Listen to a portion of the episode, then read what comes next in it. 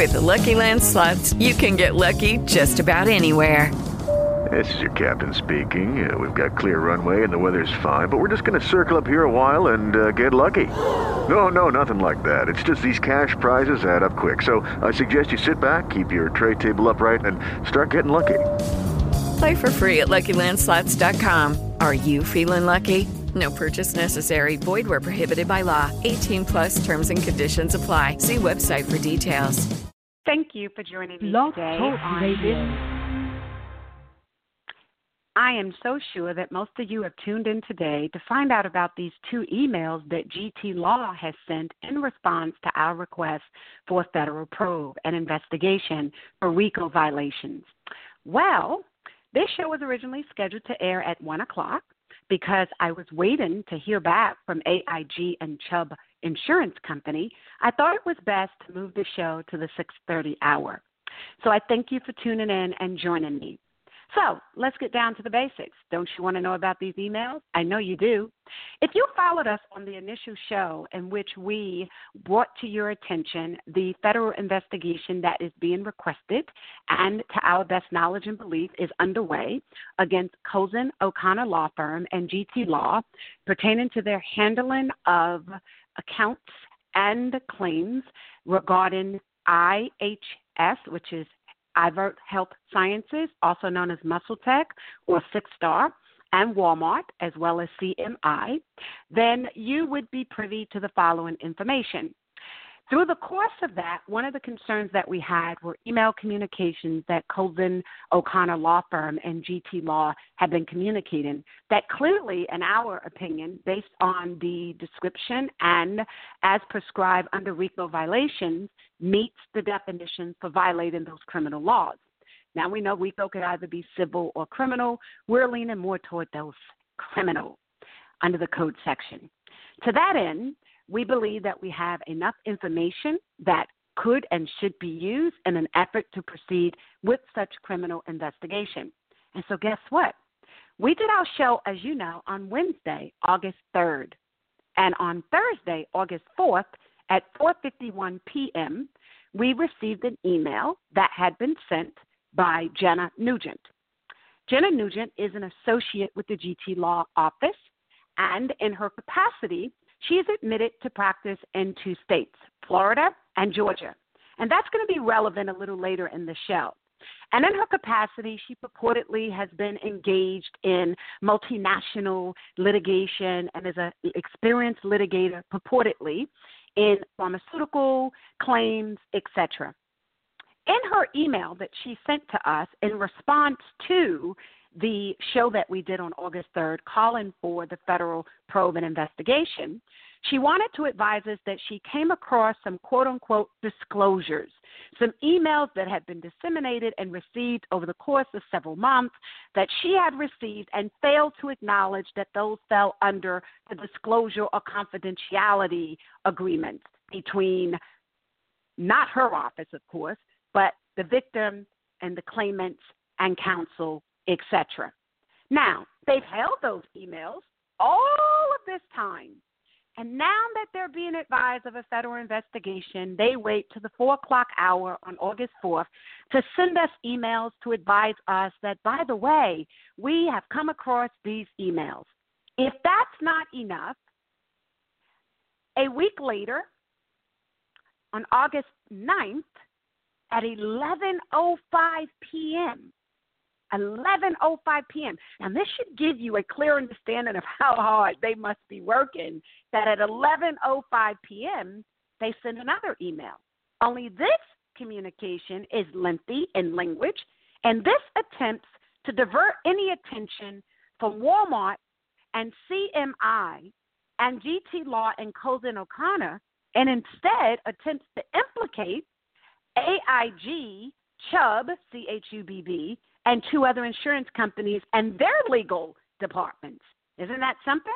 Now, over the course of the last four or five months since GT Law has been engaged in these communications, never, ever, ever, ever, ever have we ever, ever, ever, ever, ever heard of AIG or Chubb Insurance Company. At all times, every form of communication, telephone, email, letter, and or fax has always and only mentioned CMI, which is an affiliate of Walmart. Never, ever, ever, ever, ever has AIG or Chubb's name been presented to anybody with regard to any of these accusations and or the request for a RICO violation. So why now?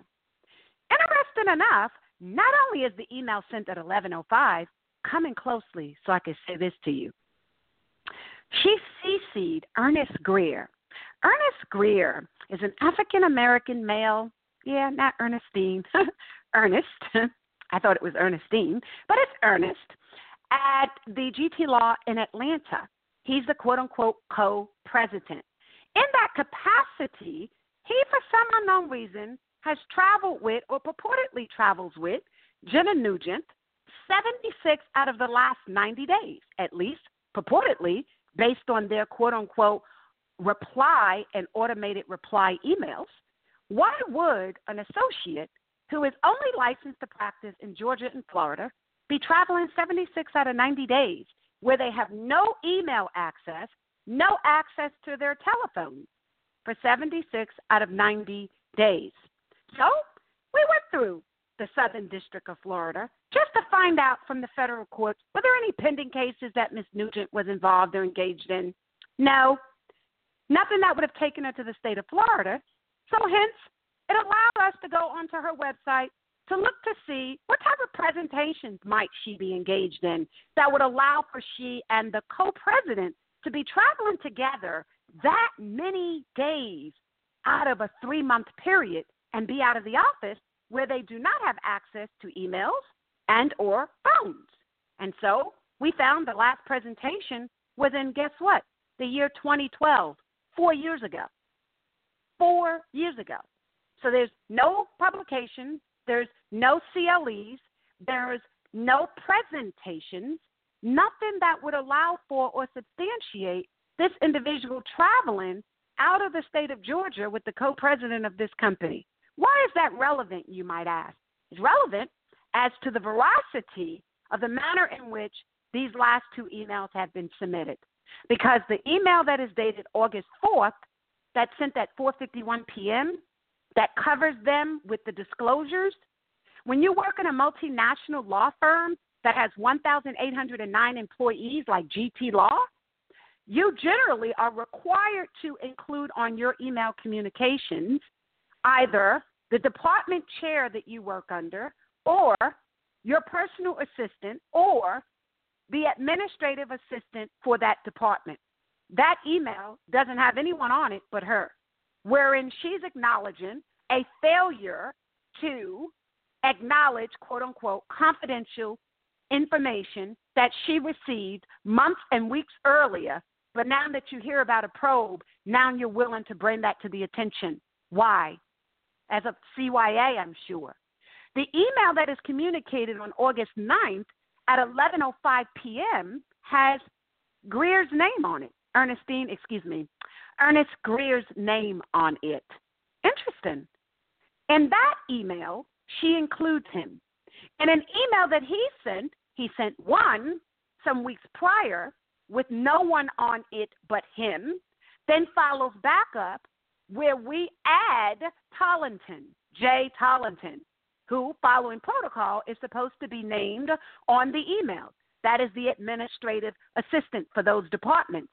That person should be named on those communications when you are working for multinational law firms where there are and or exist partners, and shareholders, etc. There's a protocol that has generally been followed. At least in my 14 years as a practicing attorney, I've never, ever, ever seen emails disseminated and received in the manner that I get from GT Law. Now, why is it important and significant that they're now dropping AIG? And why did that create a delay in my commencing with this show today? Because we reached out to AIG as well as Chubb. And I did not want to communicate with you all any information that would be anything close to inaccurate. I mean, many of you have been following me for the last eight years, and I'm listed as one of the ABA blogs, law blogs, not belonging to ABA, but a blog that they basically allow their members to follow, if you will. To that end, I like to make sure that my information is accurate. And in the eight and a half, nine years that I've been engaged in this show, my communications have always been truthful. And federal agencies and the like have acted on my communications. To that end, I contacted AIG and Chubb because I wanted to know and be able to verify the veracity of the accusations that are now being alleged that they, in fact, have been and are the persons involved in these issues. And AIG and Chubb said no. They knew nothing about it. It had not been brought to their attention. They've never been presented with any legal claims. They've never been presented with any actions. They've never been it's never been brought to their attention that there were any claims and no one filed any claims in which they are serving in the capacity as the insurance company. So why would GT Law lie? So I went a step further. I sent an email to Janna Nugent and CC'd as well as Rosenbaum, because as you know, he is the quote unquote chief executive officer for GT, and included Cozen O'Connor and others at Walmart and others on those communications in an effort, again, to be able to give you and the feds as much accurate information as I can. And the question that was asked to them is I reached out to AIG. We've asked AIG to provide documentation to substantiate your email communications of August 9th at 11:05 p.m. Now, why were you and Mr. Greer out of your office together at 11:05 p.m. on a Friday night, and neither one of you were therefore able to communicate thereafter with email and or by telephone because the automated email immediately kicked back is hard for me to figure out at this moment. But the bigger issue is no one ever responded to the AIG accusation. No one ever confirmed the information to which she put inside of her email pertaining to AIG and Chubb. So here's where the rubber meets the road. If, in fact, AIG and Chubb have been or are an intricate part of the accusations that should be lodged pertaining to conspiracy, then why aren't they privy to any of the communications that GT Law purports that they're involved in? Why don't they have any claim information? Why don't they have any research or medical records? Why don't they have any documentations or any other information to substantiate the veracity of her email of August 9th at 11:05 p.m.?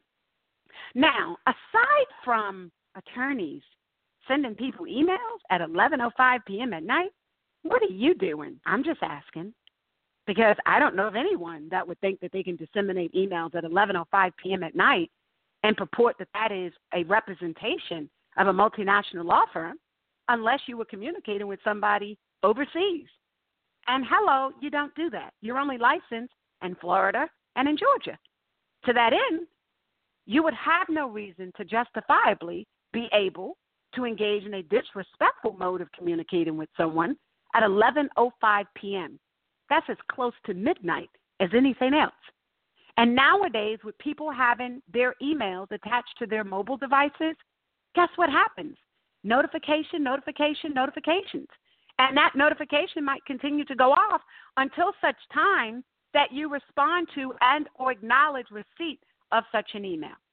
So aside from the unprofessionalism, we look at all of the totalities of this circumstance and we ask, why would they lie on AIG?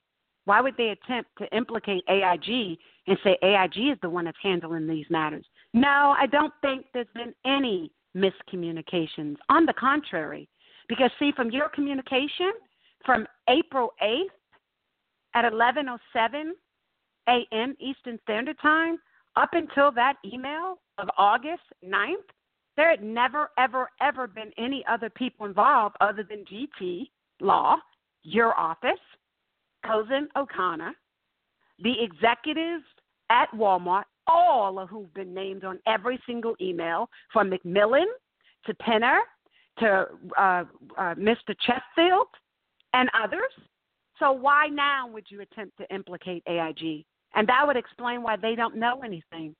And moreover, it would explain why you're not able to confirm the veracity of your information because you're a liar. And so, for you to be representing the interest of any companies in the matter in which you all are doing, going back through emails at 11 o'clock at night a week later from our show, So, over the course of that entire week, from the 4th to the 11th, you people have gone back through emails, and I'm sure you've been deleting emails. And so it was worth me bringing that to the attention of the listening audience. To that end, I thank you all for joining me on BTR. Stay tuned because I am sure there will be some follow up pertaining to the handling of this matter by Cozen O'Connor and GT Law.